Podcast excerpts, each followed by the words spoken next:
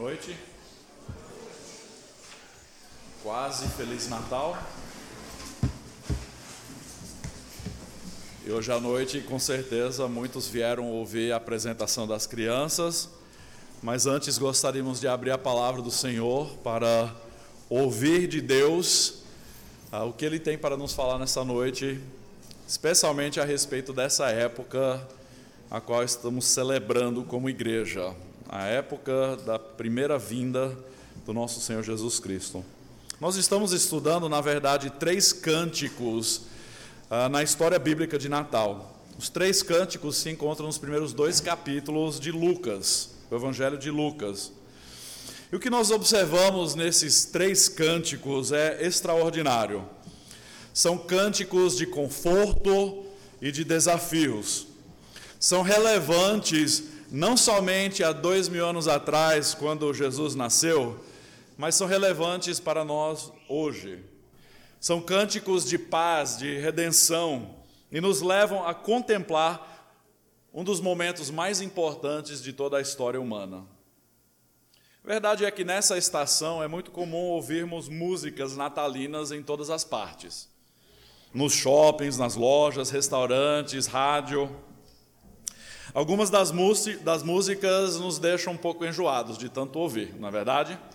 Uh, eu me lembro, anos atrás, eu trabalhava numa, num shopping, numa loja de roupas masculinas, e durante a época de Natal eu ficava enjoado com as músicas de Natal, porque era o dia inteiro tocando as mesmas músicas, era um CD que tocava as mesmas coisas.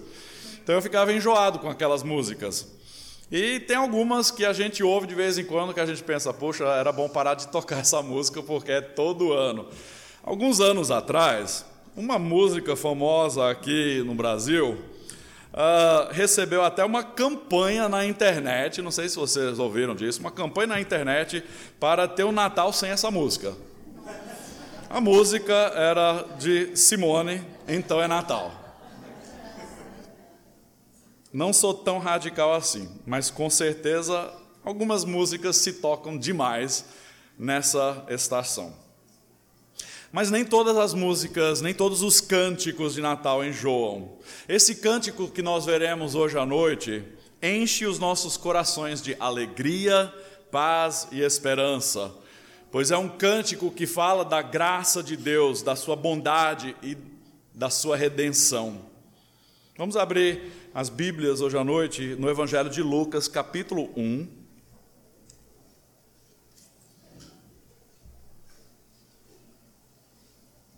Nós vamos olhar logo do início, primeiros versículos. O cântico que nós vamos estudar hoje, na verdade, é quase no final do capítulo, mas para dar o pano de fundo, precisamos ler a primeira parte do capítulo. O cântico é conhecido, tem sido conhecido por muitos séculos como o Benedictus, que em latim significa bendito, que é a primeira palavra do cântico que nós vamos ver.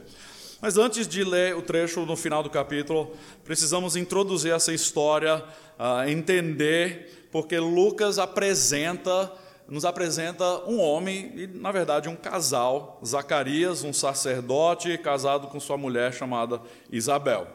Então vamos ler os primeiros 25 versículos do primeiro capítulo. O Evangelho de Lucas diz assim a palavra de Deus.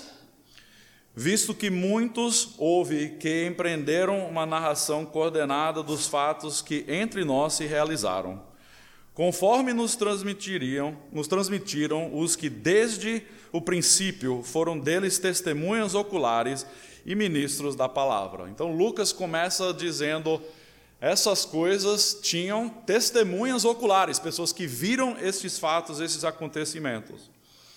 Versículo 3: Igualmente a mim me pareceu bem, depois de acurada investigação de tudo, desde sua origem, dar-te por escrito, excelentíssimo Teófilo, uma exposição em ordem, para que tenhas plena certeza das verdades em que fosse, foste instruído. Nós não temos certeza quem era este homem a quem Lucas escreveu o relato no seu evangelho.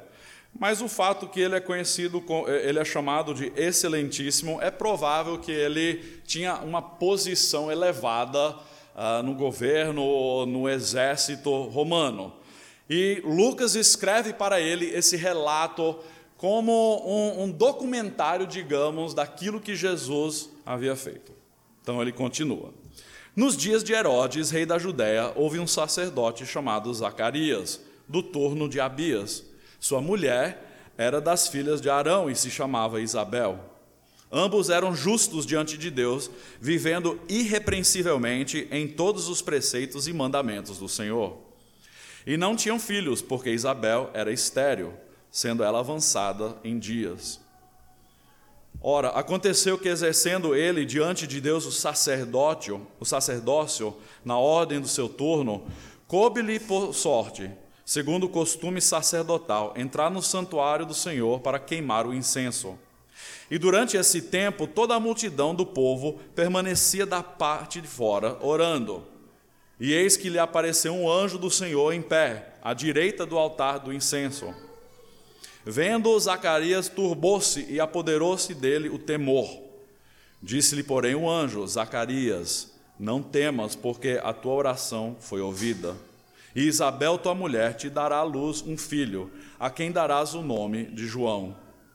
Em ti haverá prazer e alegria, e muitos se regozijarão com seu nascimento pois ele será grande diante do Senhor. Não, não, beberá vinho nem bebida forte e será cheio do Espírito Santo, já do ventre materno. E converterá muitos dos filhos de Israel ao Senhor seu Deus. E irá adiante no Senhor, do Senhor no espírito e poder de Elias para converter o coração dos pais aos filhos, converter os desobedientes à prudência dos justos e habilitar para o Senhor um povo preparado. Então perguntou Zacarias ao anjo: como saberei isto? Pois eu sou velho e minha mulher avançada em dias. Respondeu-lhe o anjo: Eu sou Gabriel, que assisto diante de Deus e fui enviado para falar-te e trazer-te estas boas novas. Todavia, ficarás mudo e não poderás falar até o dia em que estas coisas uh, venham a realizar-se. Porquanto não acreditaste nas minhas palavras, as quais a seu tempo se cumprirão. O povo estava esperando a Zacarias e admirava-se de que tanto se demorasse no santuário. Mas saindo ele, não lhes podia falar. Então entenderam que tivera uma visão no santuário, e expressava-se por acenos e permanecia mudo. Sucedeu que, terminados os dias de seu ministério, voltou para casa. Passados esses dias, Isabel, sua mulher, concebeu e ocultou-se por cinco meses, dizendo: Assim me fez o Senhor, contemplando-me para anular o meu opróbrio perante os homens. Ah, pelo que lemos, é um casal que amava a Deus, um casal dito no trecho irrepreensível, justo diante de Deus, ah, um casal certamente que amava ao Senhor. Mas para entendermos bem o contexto, precisamos usar as nossas imaginações um pouco. Pensem sobre o casamento desse casal. Certamente, quando eles se casaram, foi um dia especial, um dia de grande alegria, de muitas esperanças, assim como é o caso da maioria dos casamentos. Imagino que as pessoas presentes na festa lhes deram seus parabéns. E com certeza, por causa da cultura, é provável que muitos falaram algo assim: que Deus lhes abençoe e encha sua casa de muitos filhos. Esse era o sonho de todos os que se casavam naquela época na Palestina. Pelo que entendemos sobre a cultura judaica, muitos pensavam que ao se casar, uh, era possível, ao se ter uma família grande, de que uh, o Messias, o escolhido de Deus, pudesse vir através dos seus filhos. Então, as mulheres, quando, eram, quando se casavam, eram ensinadas de ter muitos filhos, de possivelmente ser a mãe do Messias, do, do escolhido de Deus. Os homens judeus se casavam com essa esperança teológica. Então, se, se havia um casal com os fatores favoráveis para serem abençoados por Deus nesse sentido, seria esse casal, Zacarias e Isabel. Por isso, o versículo 7 nos mostra o tamanho da dor que esse casal havia experimentado. Observando, observamos apenas os fatos.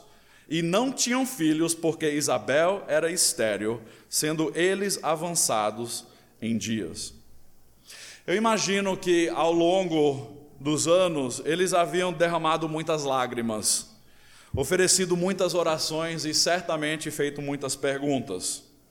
As pressões culturais e familiares, com certeza, eram grandes. Casais sem filhos eram considerados como rejeitados por Deus, ou no mínimo, esquecidos por Deus. Pense na, na, sua situação. Você já desejou algo de todo o coração? Algo pelo qual você orou e derramou lágrimas? Você deve conhecer um pouco dessa ansiedade, desse questionamento que faziam parte da realidade de Zacarias e Isabel. Ou você talvez entende a frustração que se transforma em desilusão, e a desilusão acaba em tristeza. A tristeza se transforma em desespero, e por final você acaba aceitando a sua condição. Agora, com o passar dos anos, Zacarias e Isabel haviam se esquecido dos seus sonhos. Na altura dessa história, Zacarias já era, digamos, de terceira idade.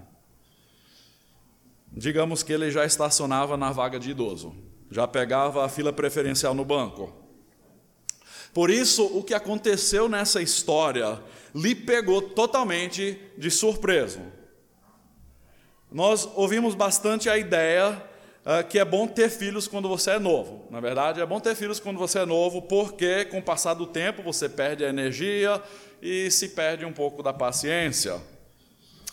Uh, Zacarias certamente tinha isso em mente quando ele ouviu as palavras do anjo Gabriel de que sua esposa ficaria grávida e teria um filho.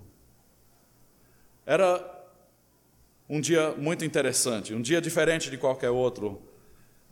Tudo estava prestes a mudar com as palavras desse anjo enviado por Deus. Mas era um dia muito importante na, na vida de Zacarias. Naquela época e cultura, um sacerdote poderia ficar anos sem pegar serviço dentro do templo.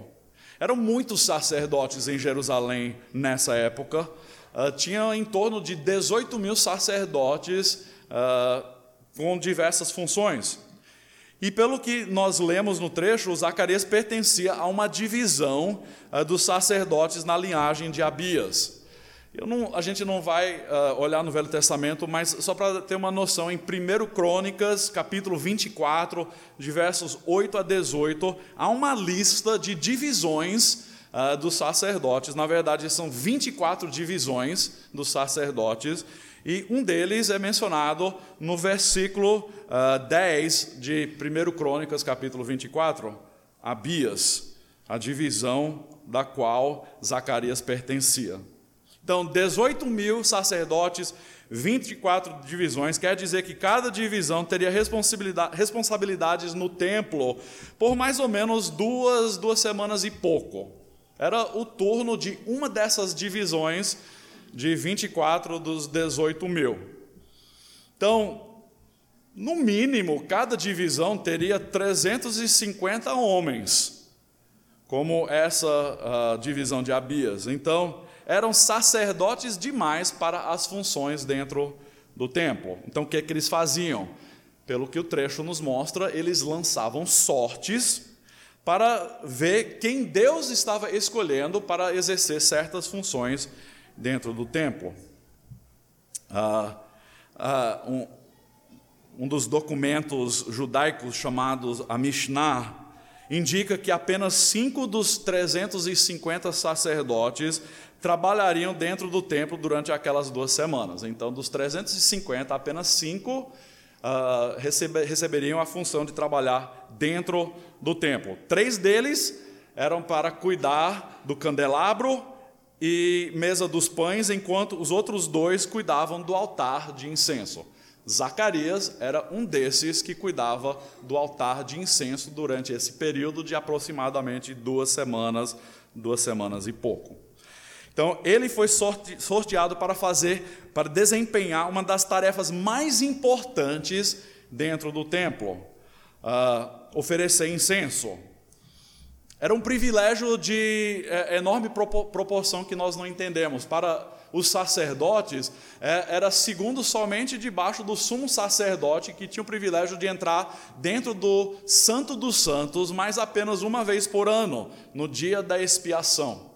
Então, o sacerdote que poderia ah, oferecer o incenso ali no altar de incenso, logo no lado de fora do véu do Santo dos Santos, ele estava o mais próximo de qualquer outro da presença manifesta de Deus. O privilégio era enorme. Então, era um dia especial para Zacarias, que no torno dele pegou essa responsabilidade de oferecer incenso. E o trecho nos mostra que ele estava ali. Mas o interessante é que no final de cada turno, quer dizer, de manhã e de noite, os sacerdotes sairiam do, da parte interior do templo e se colocariam nos degraus do templo, olhando em direção ao povo, e juntos recitavam a bênção sacerdotal de número 6, que diz: O Senhor te abençoe e te guarde, o Senhor faça resplandecer o rosto sobre ti e tenha misericórdia de ti, o Senhor Sobre ti levante o rosto e te dê paz. Assim porão o meu nome sobre os filhos de Israel e eu os abençoarei. Então o povo estava esperando a saída desses sacerdotes para pronunciar essa bênção. E Zacarias não, não apareceu rapidamente devido a é, esse contato que ele teve com o anjo, na qual o anjo se apresentou e falou diretamente com ele. Ao oferecer e queimar o incenso sobre o altar, o sacerdote, estando logo ali, perto do Santo dos Santos, estava apenas separado da glória de Deus pelo véu. Era uma posição de extrema importância. Eh, os judeus uh, diziam que o sacerdote que teve o privilégio de oferecer incenso era considerado como rico e santo pelo resto da sua vida. Rico e santo pelo resto da vida. Então Zacarias havia sido treinado para essa função. No dia certo, ele entrou no templo, seguindo o seu ritual, quando de repente esse anjo apareceu do nada e lhe assustou. Diz que ele foi tomado de temor, ficou assustadíssimo. Esse sacerdote idoso estava ali no lugar santo, oferecendo uh, incenso, incensório com certeza na sua mão, boca aberta com, essa, com esse encontro, quando ele ouviu as palavras do anjo Zacarias: Não temas, porque a tua oração foi ouvida. Qual oração é essa? Que oração é essa? Com certeza a oração que ele e Isabel haviam feito muitas vezes por um filho. A tua oração foi ouvida, Isabel, tua mulher, te dará à luz um filho, a quem darás o nome de João. Em ti haverá prazer e alegria, e muitos se regozijarão. Muitos se regozijarão ah, com o seu nascimento. O anjo Gabriel, falando do filho que nasceria, disse que ele seria grande diante do Senhor, que ele não beberia vinho forte, que ele seria cheio do Espírito Santo, que ele seria enviado adiante do Senhor aquele que havia sido prometido pelos profetas, que iria adiante preparando o caminho para o Senhor Jesus Cristo, que nós sabemos que é o Messias, este seria chamado de João, o nome que o anjo falou que ele deveria dar. Então, de acordo com as palavras do anjo, o filho de Zacarias seria aquele precursor é, profetizado para preparar o caminho. Mas Zacarias não acreditou nas palavras do anjo, por ser velho, ele disse mais ou menos assim: gente velha não gera filhos. Ah, como posso ter certeza disso? Ele pergunta para o anjo. Então ele mais ou menos pediu um sinal. Como é que eu posso ter certeza disso? É, ele não estava esperando o sinal que o anjo lhe daria. O sinal, ele ficaria mudo durante a gravidez inteira da sua esposa. Com certeza, quem tem muitas esposas aqui dizendo amém, aleluia, o marido sem falar por nove meses é uma bênção, mas seria o sinal, pela falta de fé dele, que ele ficaria mudo durante nove meses inteiro. Pulando para frente, mais para o final do capítulo, versículo 59 diz: Sucedeu que no oitavo dia foram circuncidar, desculpa, pulei muito para frente, versículo 57.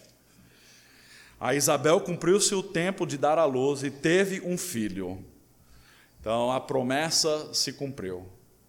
E nesse período ah, aconteceu que nós já ouvimos na semana passada que o anjo também apareceu a Maria, a Virgem Maria, falou que ela daria à luz um filho e este seria chamado Jesus, ele seria o Salvador. Ela, sendo parenta, prima, provavelmente de Isabel, foi passar um, um tempo com Isabel. Depois disso, ela cantou o seu cântico, mais versículo 57, finalmente os nove meses se passaram e o tempo se cumpriu dela dar à luz e, e teve um filho.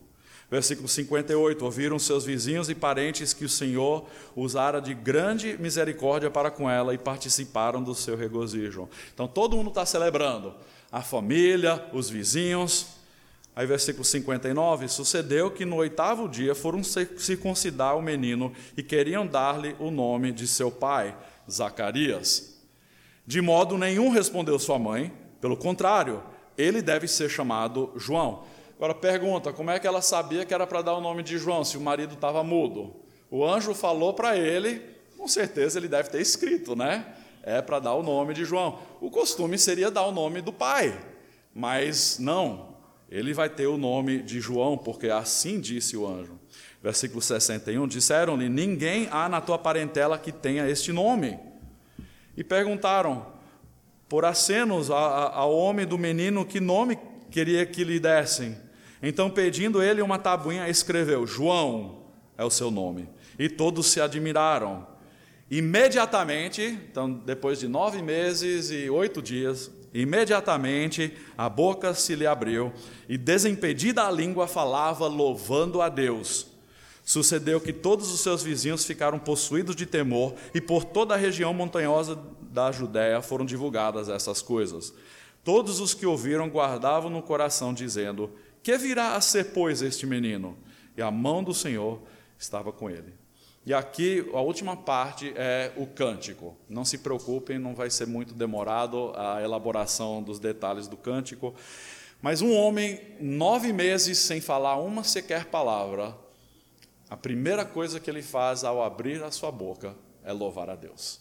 Isso é impressionante. Deus trabalhou no coração dele. Um homem que faltou fé no início, agora no final desses nove meses, agora ele vai declarar palavras poderosas para nós.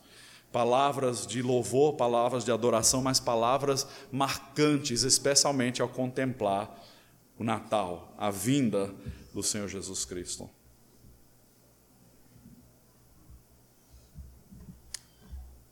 Naquele momento glorioso, eu imagino com o filho em seus braços, Zacarias abre sua boca. No versículo 67 diz: Zacarias, seu pai, cheio do Espírito Santo, profetizou, dizendo: Bendito seja o Senhor Deus de Israel, porque visitou e redimiu o seu povo, redimiu o seu povo.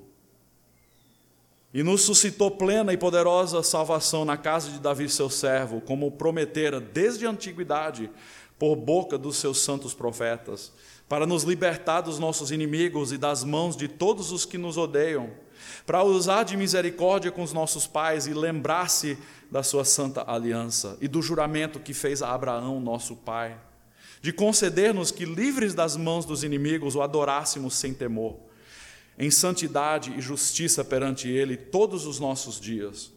Tu, menino, serás chamado profeta do Altíssimo, porque procederás o Senhor preparando-lhe os caminhos, para dar ao seu povo conhecimento da salvação, no redimi-lo dos seus pecados. Graças à entranhável misericórdia de nosso Deus, pelo qual nos visitará o sol nascente das alturas para alumiar os que jazem nas trevas e na sombra da morte e dirigir os nossos pés pelo caminho da paz. Cada frase deste cântico contém verdades profundas, mas há uma verdade central nesse cântico. A verdade é essa: que depois de muito tempo, Deus finalmente veio até nós. Fé estava se transformando em realidade. Deus estava dizendo: Eu sou fiel e eu vou manter a minha aliança. E as promessas que eu fiz a todos esses profetas do Velho Testamento, eu agora vou cumprir todas essas profecias. Então, cheio do Espírito Santo, Zacarias abre sua boca e ele diz aqui que ele fala, mas é um cântico na, na, na natureza do, do escrito, é, é, é um cântico proferido de um coração completamente grato a Deus.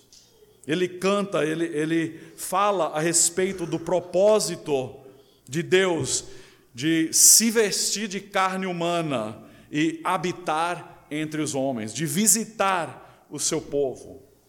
É, mas, mas algo muito interessante, além de, desse cântico na história, são os três nomes dos personagens: Zacarias, Isabel e João. Os nomes nos tempos bíblicos tinham significado. Zacarias significa Deus se lembra, ou Deus se lembrou. Isabel significa meu Deus faz alianças ou faz promessas. E João significa Deus é bondoso e gracioso. Eu li um comentarista que juntou o significado dos três nomes e disse mais ou menos isso: Deus se lembrou de sua promessa e nos concedeu bondade e graça. É esse o relato desse cântico. Qual foi a promessa do qual Deus se lembrou?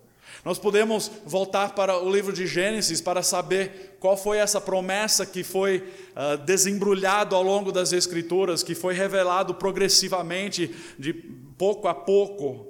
Começando em Gênesis capítulo 3, 15, quando Deus, uh, ao amaldiçoar a terra e pronunciar julgamento sobre Adão e Eva pelo seu pecado. Ali em Gênesis capítulo 3, versículo 15, ele amaldiçoa também a serpente que havia tentado Eva.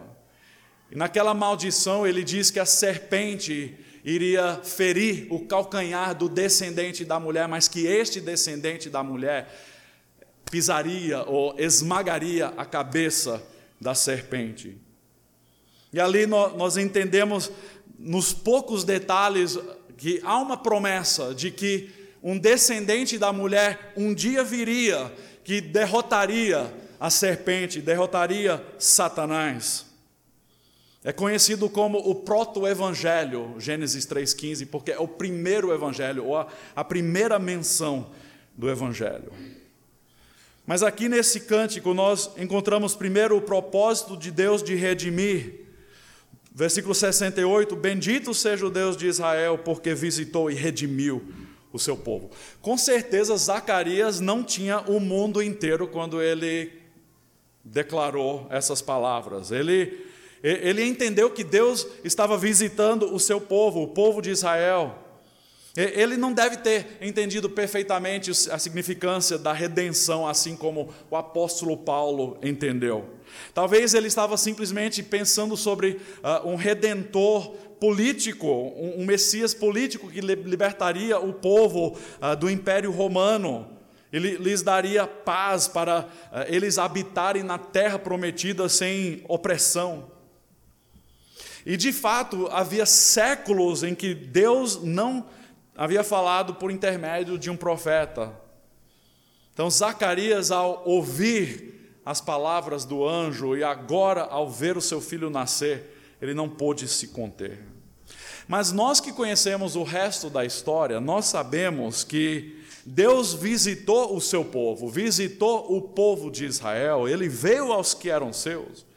Mas nós sabemos que a sua redenção se estende a todos os povos da terra. A graça e a misericórdia de Deus foi tanta que Ele tomou o passo em nosso sentido para nos redimir. Isso porque nós não tínhamos em nós mesmos a capacidade de nos aproximarmos dEle. Então, Ele nos visitou, Ele veio para redimir. E o preço da redenção foi alta. Ele veio até, nós ele se vestiu de, de carne humana, o seu filho se tornou um de nós e nasceu numa família humilde e foi colocado numa manjedoura. O preço para nos redimir foi pago. E o poder para nos salvar, no versículo 69, é um poder que vem de Deus. Diz: nos suscitou plena e poderosa salvação na casa de Davi, seu servo. Na linguagem original, diz aqui que Deus levantou ou ergueu um chifre de salvação. Então, aqui na nossa tradução, a gente tem poderosa salvação, mas a linguagem original fala um chifre. Quer dizer, uh, era simbólico. No Velho Testamento, o chifre do animal simbolizava força e poder. Então, dizer que Deus estava levantando um chifre de salvação significa que, que Deus é um salvador poderoso, que tem poder para completar aquela obra que ele iniciou. Ele tem poder para salvar. E a vitória dele é certa. Versículo 71 diz: Para nos libertar dos nossos inimigos e das mãos de todos os que nos odeiam. Isso é enfatizado novamente no versículo 74, de conceder-nos que, livres das mãos de inimigos, o adorássemos sem temor. Com certeza, Zacarias estava pensando no contexto imediato, os romanos. Mas nos parece que ao longo do cântico ele começa a falar um pouco mais pela revelação do Espírito, está cheio do Espírito, porque ele vai chegar ao, ao ponto de dizer para dar ao seu povo conhecimento da salvação, no redimi-lo dos pecados. Então, ele está começando a entender que a redenção é muito mais do que uma redenção política, mas envolve a redenção dos pecados. Zacarias estava querendo dizer que eventualmente o Messias destruiria todos os seus inimigos e juntaria o seu povo na terra prometida, onde ele reinaria sobre eles com paz. Certamente isso vai acontecer na segunda vinda de Jesus Cristo. Haverá uma futura restauração da nação de Israel após a derrota dos inimigos de Deus. Jesus Cristo, pelo que nós lemos, reinará sobre o trono de Davi por mil anos, um período que será marcado por paz e harmonia. Zacarias com certeza não sabe de todos esses detalhes, mas era a antecipação, era a esperança de todo judeu de que um dia Deus restauraria a nação de Israel e que haveria paz completa. A paz já começou a vir na vinda, na primeira vinda de Jesus Cristo. E a paz vai começar como uma paz interior nos corações daqueles que confessam Jesus como Salvador. Paz na terra hoje é diferente do que muitas pessoas imaginam. Não é uma paz mundial entre nações, mas é uma paz hoje que nós podemos desfrutar entre nós e Deus, onde antes havia inimizade, onde antes havia barreiras e nós não podíamos nos aproximar de Deus, hoje existe paz verdadeira. E na verdade, nós que conhecemos o resto da história, sabemos que o maior inimigo já foi derrotado. Zacarias está falando sobre os inimigos do povo, com certeza, os romanos e outros ao longo da história que oprimiram os judeus. Mas nós sabemos que o maior inimigo, Satanás, o pecado e a morte, já foram derrotados na cruz. Ainda existe uma parte da batalha que não se concluiu, mas a vitória é certa por meio de Jesus Cristo.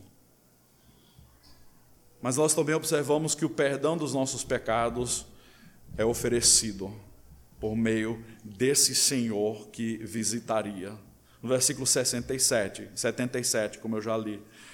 João falando para o seu filho: Tu, menino, serás chamado profeta do Altíssimo, porque precederás o Senhor preparando-lhe os caminhos para dar ao seu povo conhecimento da salvação, no redimi-lo dos seus pecados.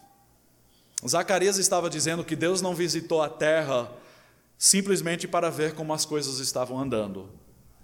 Deus sabe de tudo, ele conhece toda a história humana, ele conhece a sua história individual, ele conhece a minha história.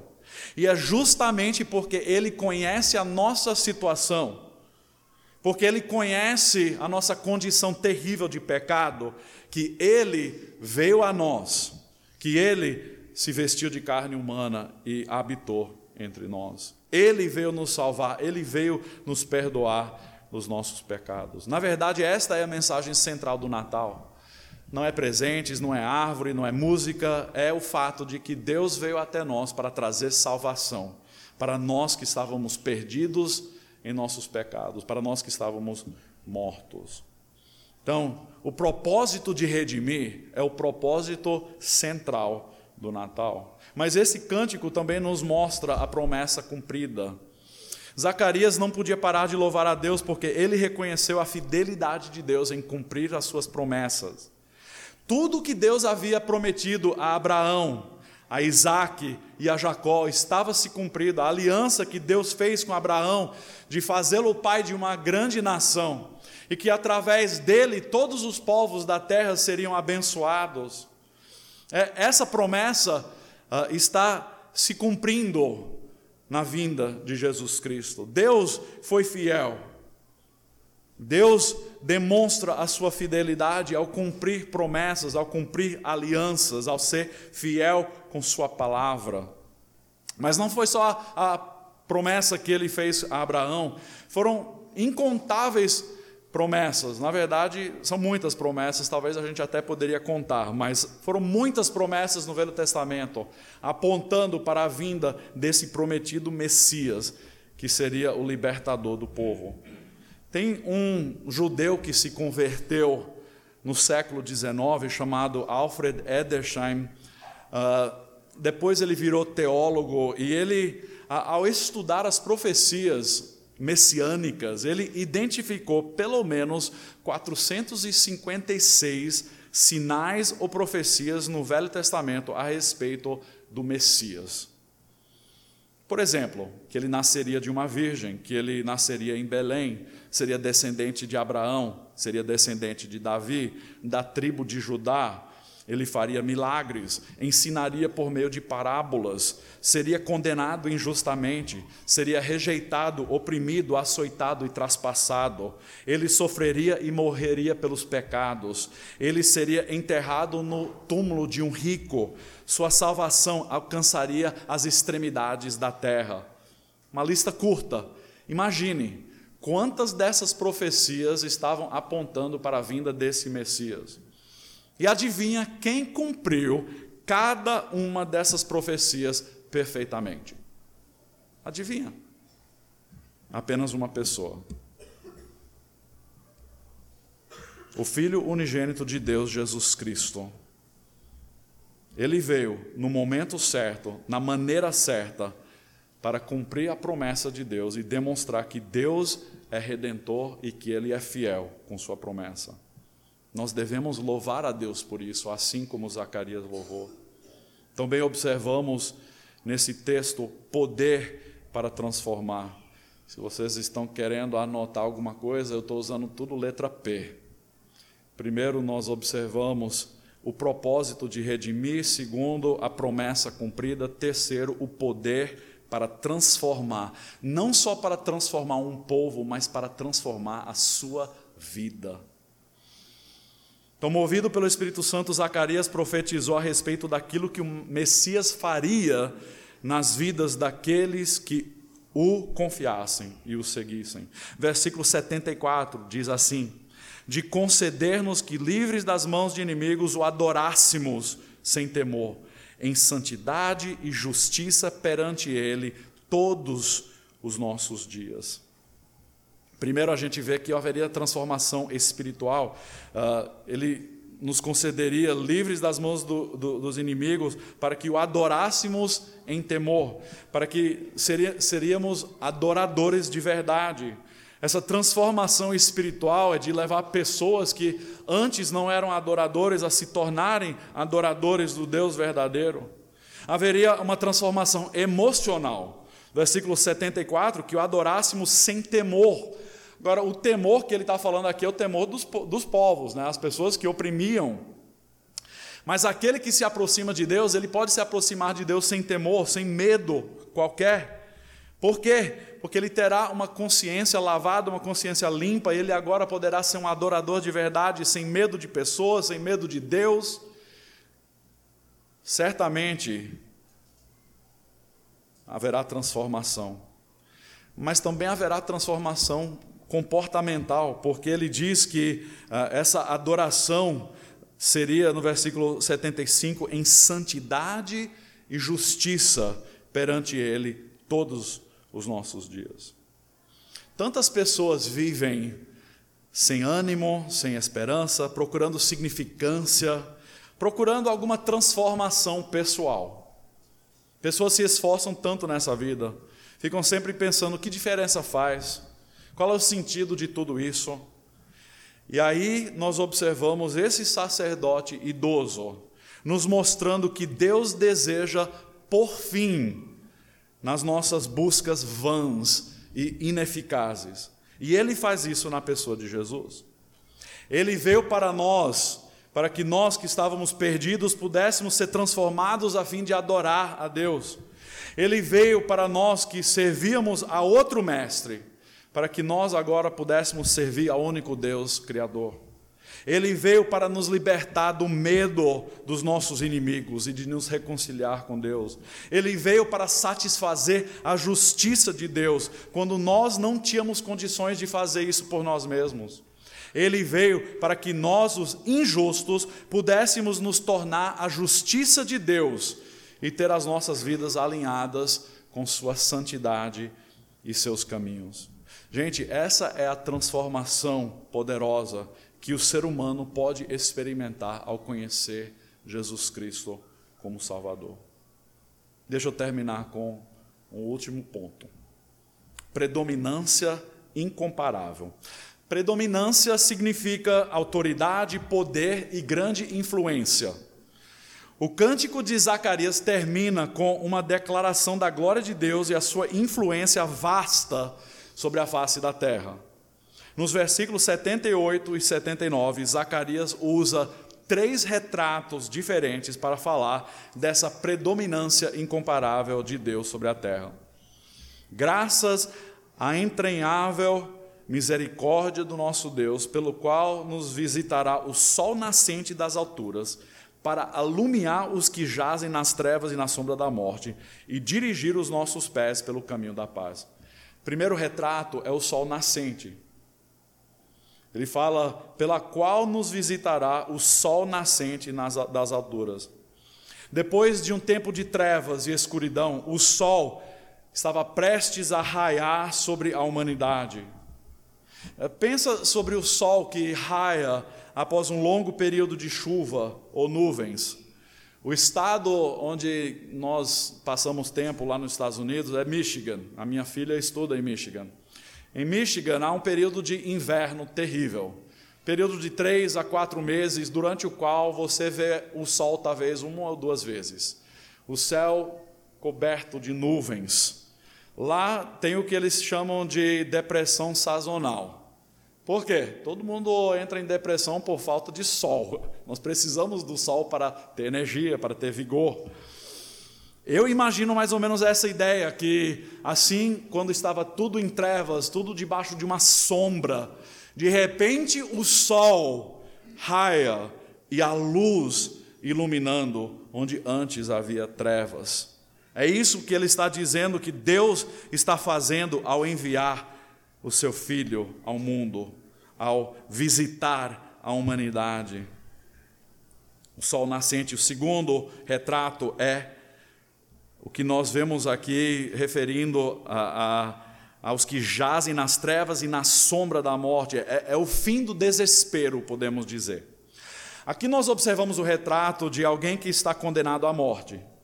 Me faz pensar sobre alguns lugares no mundo onde tem é, pena capital, pena de morte. Né? Lá existe o que é chamado o corredor da morte, é onde são colocados os presos ah, esperando o momento de serem levados para ou tomar uma levar uma injeção que os mataria ou ser enforcados ou ser colocado numa cadeira elétrica. Corredor da morte é um termo que se refere a essa seção específica do presídio que abriga os condenados à morte, que esperam a execução. Após o réu ser condenado ah, e sentenciado à execução, ele permanece no corredor da morte até o dia e hora certa da sua execução. Muitas vezes sem nunca sair da cela para ter contato com outras pessoas e tomar banho de sol sem esperança, sem conseguir enxergar ah, nas trevas e na sombra da morte. É, é assim que estavam as pessoas às quais Deus veio, às quais o Senhor Jesus Cristo vem para trazer redenção. Pessoas que estão desesperadas, encarando uma morte eterna, sem esperança e sem luz. E o terceiro retrato é o retrato de um guia, alguém que está mostrando o caminho. Versículo 79. E dirigir os nossos passos pelo caminho da paz. Essa é a diferença que Jesus Cristo faz em nossas vidas. Quando você coloca a sua fé em Jesus como seu único e suficiente Salvador, ele entra na sua vida, as trevas desvanecem. Quando ele entra, você é libertado do cativeiro permanentemente. Quando ele vem, os nossos passos são guiados num caminho de paz com Deus e com os outros. A predominância e influência de Jesus Cristo em nossas vidas é incomparável.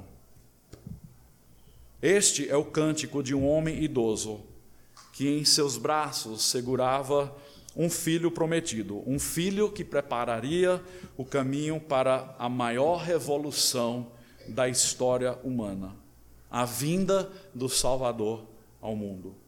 Por isso, ele cantou. Mas não perca de vista a mensagem central do cântico.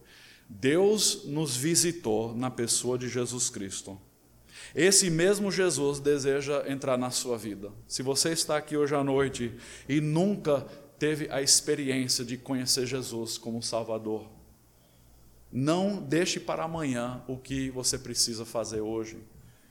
Arrependa-se do seu pecado, entregue a sua vida a Jesus e confie nele e na sua obra na cruz do Calvário como pagamento pelo seu pecado. Ouça o convite que Jesus faz a você. Ele espera pacientemente, esperando que você creia nele e o convide para entrar na sua vida. Assim como Zacarias fez, permita que Deus visite a sua vida na pessoa de Jesus Cristo, lhe conceda perdão, salvação e paz. E minha oração é que você e sua família neste Natal, contemplem a verdadeira mensagem, a verdadeira significância de Deus ter nos visitado na pessoa de Jesus Cristo, trazendo salvação e libertação dos nossos pecados. Oremos. Senhor Deus, te damos graças por tua bondade,